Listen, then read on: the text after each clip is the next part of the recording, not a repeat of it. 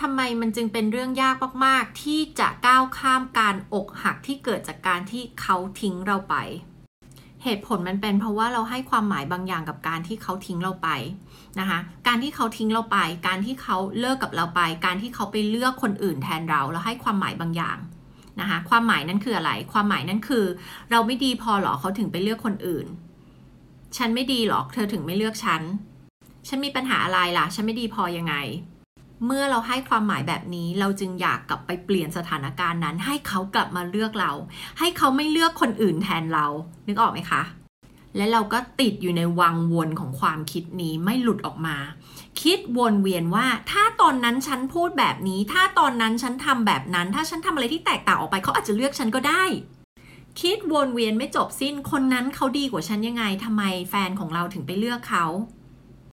วิธีการที่จะหลุดออกมาจากลูปหรือวังวนอันนี้คือการยอมรับความจริง และความจริงนั้นคือ เขาไปแล้วค่ะ เขาไปจากคุณแล้วค่ะ ความสัมพันธ์ครั้งนี้มันจบแล้วค่ะ คุณต้องกลับไปทำความเข้าใจค่ะ ว่าถ้าวันนั้น คุณทำอะไรแตกต่างไปจากเดิมนะคะจริงอยู่คุณอาจจะทำพฤติกรรม หรือคุณอาจจะมีตัวตนบางอย่างที่ไม่โอเคก็ได้ ซึ่งวันนี้คุณทำอะไรได้บ้าง คุณได้แต่บทเรียนค่ะ คุณได้แต่บทเรียนว่า ความผิดในอดีตที่คุณเคยได้ทำไปอะ่ะคุณจะไม่ไปรีพีทซ้ำในความสัมพันธ์ครั้งใหม่นะคะนั่นแหละคุณได้บางอย่างมาแล้ว คุณได้เป็นคนที่ดีมากยิ่งขึ้น คุณได้เรียนรู้จากสิ่งที่เคยเกิดขึ้นในอดีตแล้วนะคะคุณต้องยอมรับความจริงให้ได้ว่าวันนั้น คุณไม่ได้เป็นคนที่คุณเป็นในวันนี้นะคะ ดังนั้นสิ่งที่คุณได้ทำไปแล้วในวันนั้น